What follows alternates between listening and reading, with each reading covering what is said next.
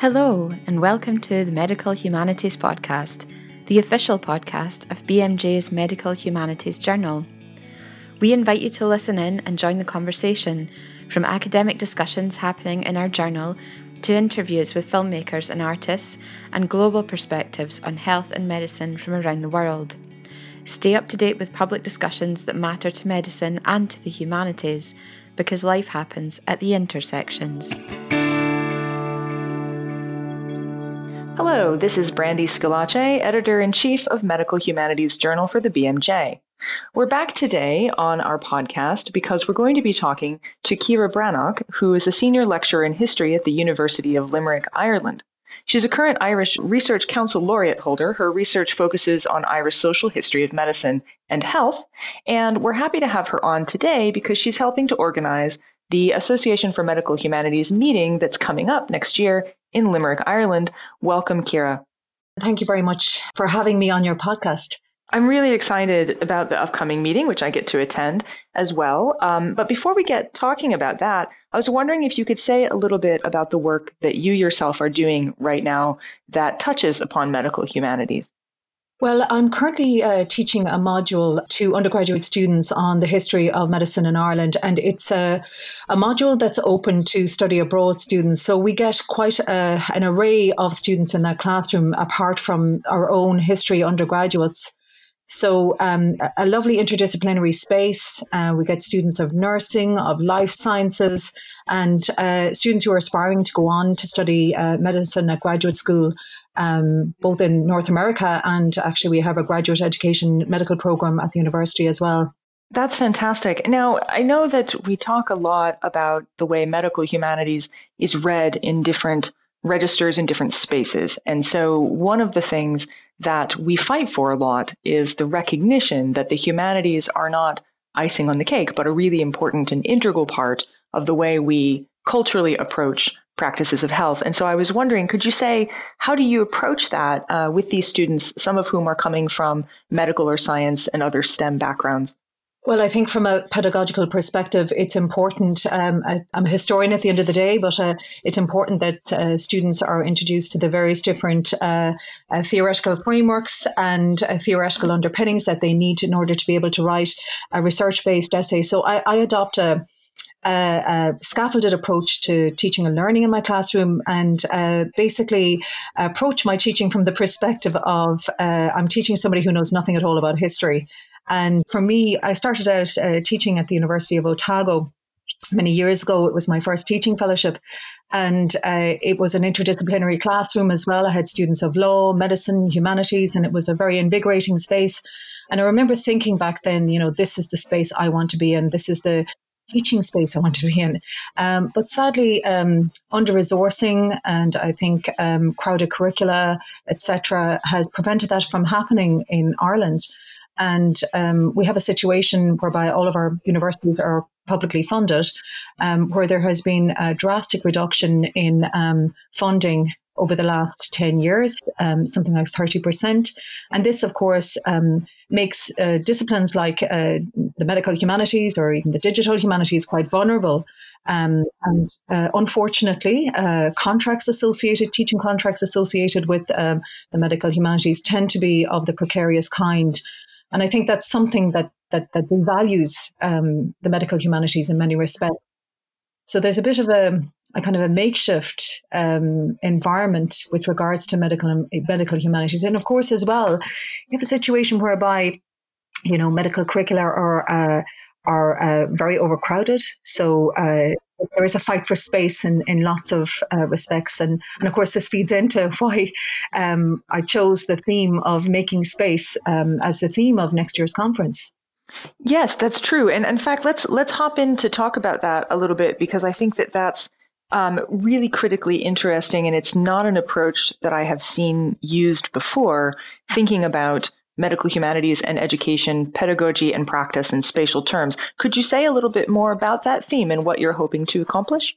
Well, I suppose the, the main thing is is to draw attention to um, the vast array of uh, various different programs and uh, short modules, etc., that are that are happening um, in Ireland and in the UK and in North America and Canada. Unfortunately, it's a an English um, language only uh, conference, which is uh, you know, uh, out of necessity in some respects. Um, but we do try to make it accessible as possible for people from lots of different uh, disciplines and with lots of different approaches um, to the medical humanities. And in fact, the call for papers gave me much pause for thought because um, I had some very interesting queries um, from scholars uh, around the world about you know different languages being used in the conference, which is something I think that as an association we need to address.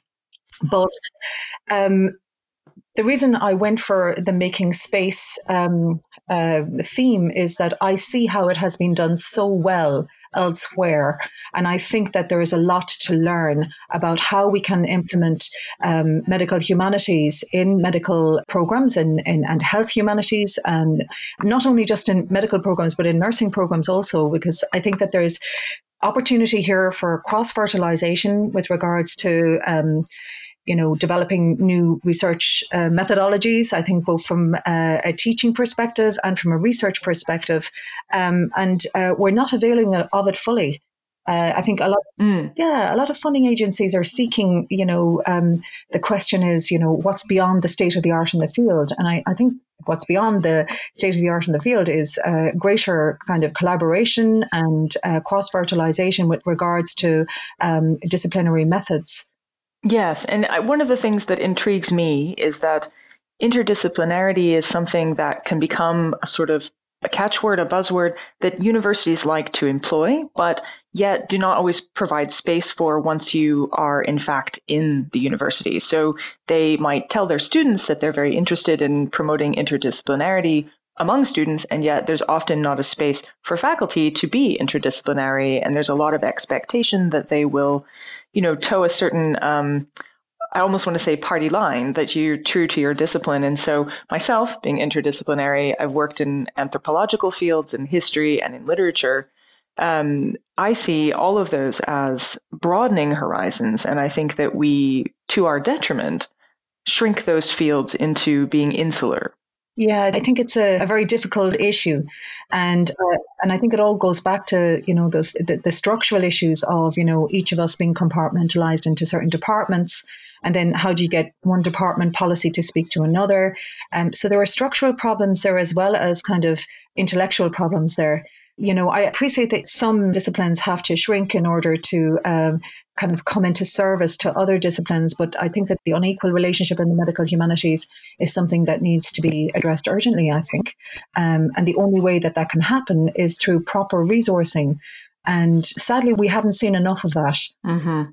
I agree. And I, I do think that conferences are one of the ways that we seek to fill those gaps, uh, particularly because a conference is so open and asks for people to come and communicate and, and in ways that are outside of the of university departments, meaning they relax some of those boundaries a little bit, I think. So, could you talk a little bit about the structure of the upcoming meeting and also uh, what where we can find? I know we've published the call for papers, I think, on the BMJ Medical Humanities Journal uh, blog, but um, say a bit more about our listeners might be interested in in participating. Well, we've created a, a, very broad call for papers, and that was very intentional. We want to draw people from all different disciplines and backgrounds uh, to the meeting. And I think that one of the interesting things about um, bringing the Association of Medical Humanities conference. It's the second time in Ireland, I might add. Uh, Professor Una Walsh um, uh, hosted at University College Cork uh, a couple of years back, and um, and I was involved in um, well in assisting in the organisation of that with uh, Una, and it, it, was a very vibrant uh, space. And what we realised actually in attending AMH conferences myself afterwards is that a lot of us are actually doing work in medical humanities. We're probably not realising that we're in that space it's kind of an odd thing and you you really do have to be very creative in how you um, advertise a meeting like this so I've uh, contacted various different listservs in, in, in the US and in Canada.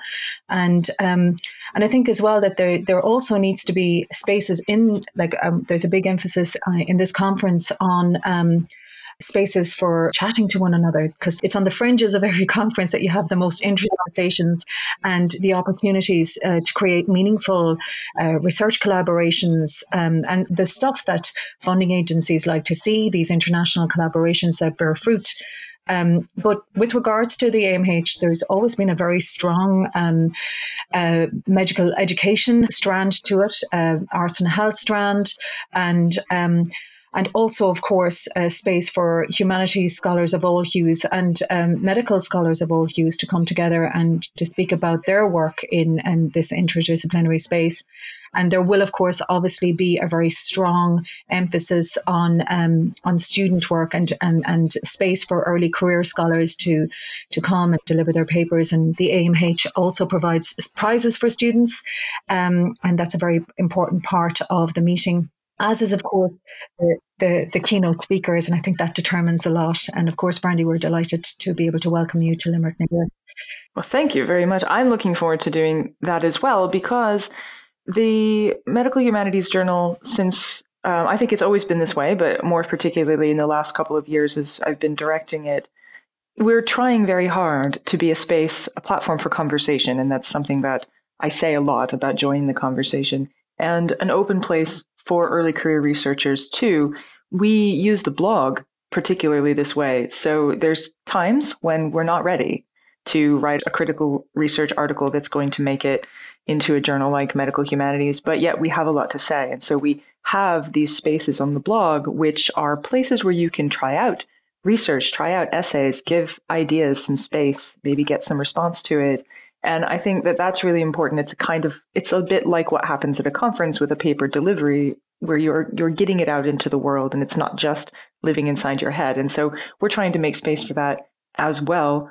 Um, we have an, I have an interest in social justice issues. And so that is also something that we're trying to push global health, social justice, access issues at the journal. And one of the things that really intrigues me and excites me about this upcoming conference in Limerick is this concept of space because space and access they, they go together. Is there space for something to exist? Is there access to that space? Are really key i think. And medical humanities has an on the ground practical implications in the world that allow us to see that in real time Absolutely. And, and as I said there a moment ago, uh, Brandy, our three keynote speakers um, are, of course, your very good self, um, Professor Roseanne Kenny from um, Trinity College Dublin, and Professor Scott Podolsky, who's the Professor of Global Health uh, and Social Medicine at Harvard. And I think that by virtue of having the three of you involved, um, it's going to attract a particular type of clientele who people who feel like okay i can learn from these keynote speakers but also I, I can add to the conversation that they will probably be having. So i'm hoping because professor roseanne kenny is a, a very renowned uh, professor of medical uh, gerontology um, she is going to uh, speak to her work on um, the irish longitudinal data uh, study of aging in ireland and um, these are very, very, very big questions that society needs to address. Um, over the next 20, 30, 40 years, we have an aging populace in Europe. Um, it's identified by um, the World Health Organization as a space that we, and I think that humanities certainly has something to offer with regards to the question of um, of uh, positive aging, um, and and and of course your own research, um, uh, Brandy, and your own um, career um, leading you towards social justice is going to be amplified also um, in a, a roundtable discussion that we will be having with um, medical journalists and uh, Irish medical journalists and some health activists here in Ireland. We've had a, a couple of scandals of late with regards to um, the cervical check matter here in Ireland, where information was kept from uh, women, and unfortunately some have died. And uh, there were several others who uh, were not informed in time, and, and it's something that I think that the work of medical journalists in particular, because they occupy a space of conveying very critical health information to the general populace. And I, we're going to raise questions about what happens when you uh, keep information from patients and how information is conveyed in the first going down. And, um, and, and again, it follows on from the themes that are very naturally emerging and um, I'm also delighted to team up with the Irish World Music Academy here at the University of Limerick. We have incredibly talented colleagues. It's a humbling award winning musicians, performers at the Irish World Music Academy. And I've thrown it out to the students to think about the, the theme of making space. And hopefully, when the call for papers is answered by the end of November, we'll have a very rich program of arts and music at the conference also. And um, with regards to Scott Podolsky, um, Scott is actually going to talk about the medical journal and its history as space for dialogue and as a space for uh, communicating information and for finding community among medical colleagues.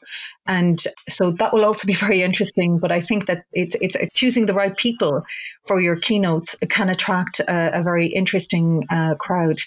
Um, we also have uh, we've had a, a, a, lovely response as well from um, my colleagues in creative writing um, here at the university and uh, award-winning novelists and poets. Uh, I have an embarrassingly talented uh, colleagues.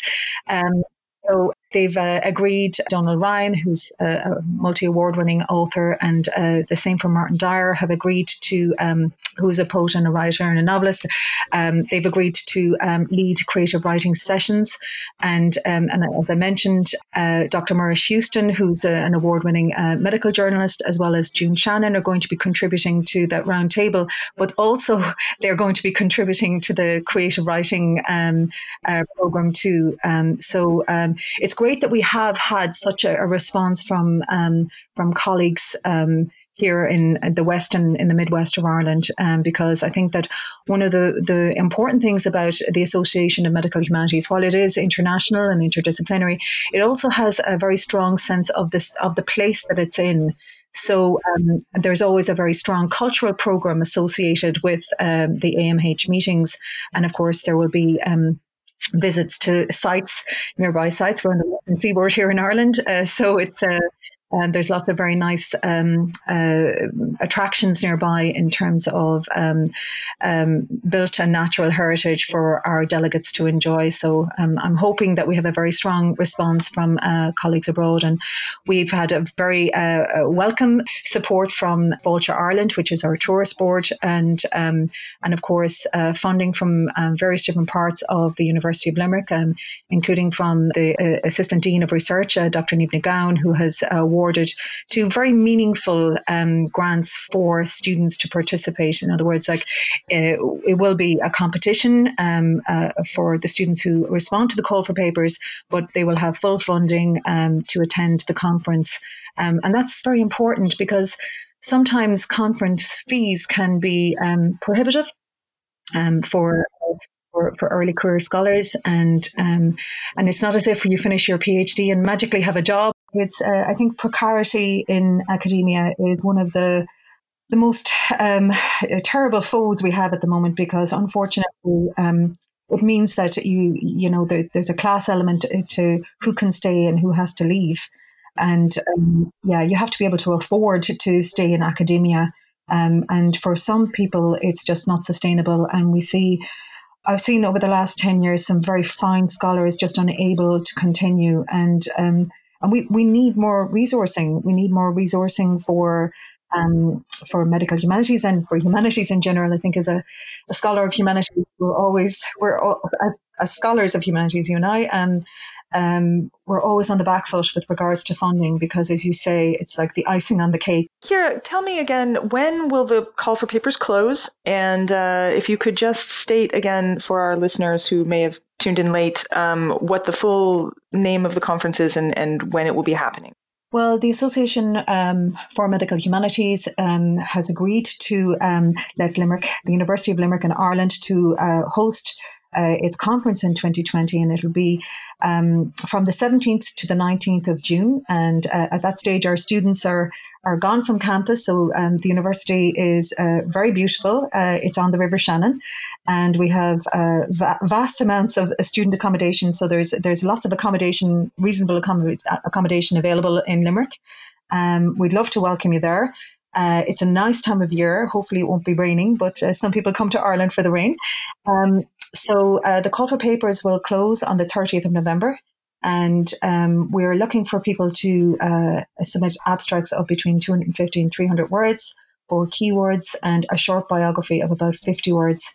And uh, the conference has uh, a website at it's um, amh2020ireland.com. Um, and we also have amh2020ireland at gmail.com as the uh, conference um, administrative uh, email. But I'm also available, I'm very findable um, at ciara.breathnach at ul.ie if anybody has any queries. And um, I, am especially welcoming um, uh, colleagues, or early career colleagues. Um, I think it's very important that they get indoctrinated quite young to this very vibrant space.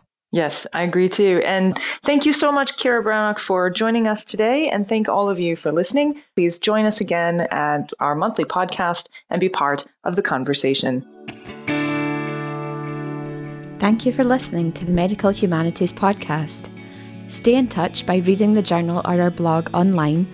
Just follow the links in the episode description. We're also on Twitter at medhums underscore BMJ or find us on Facebook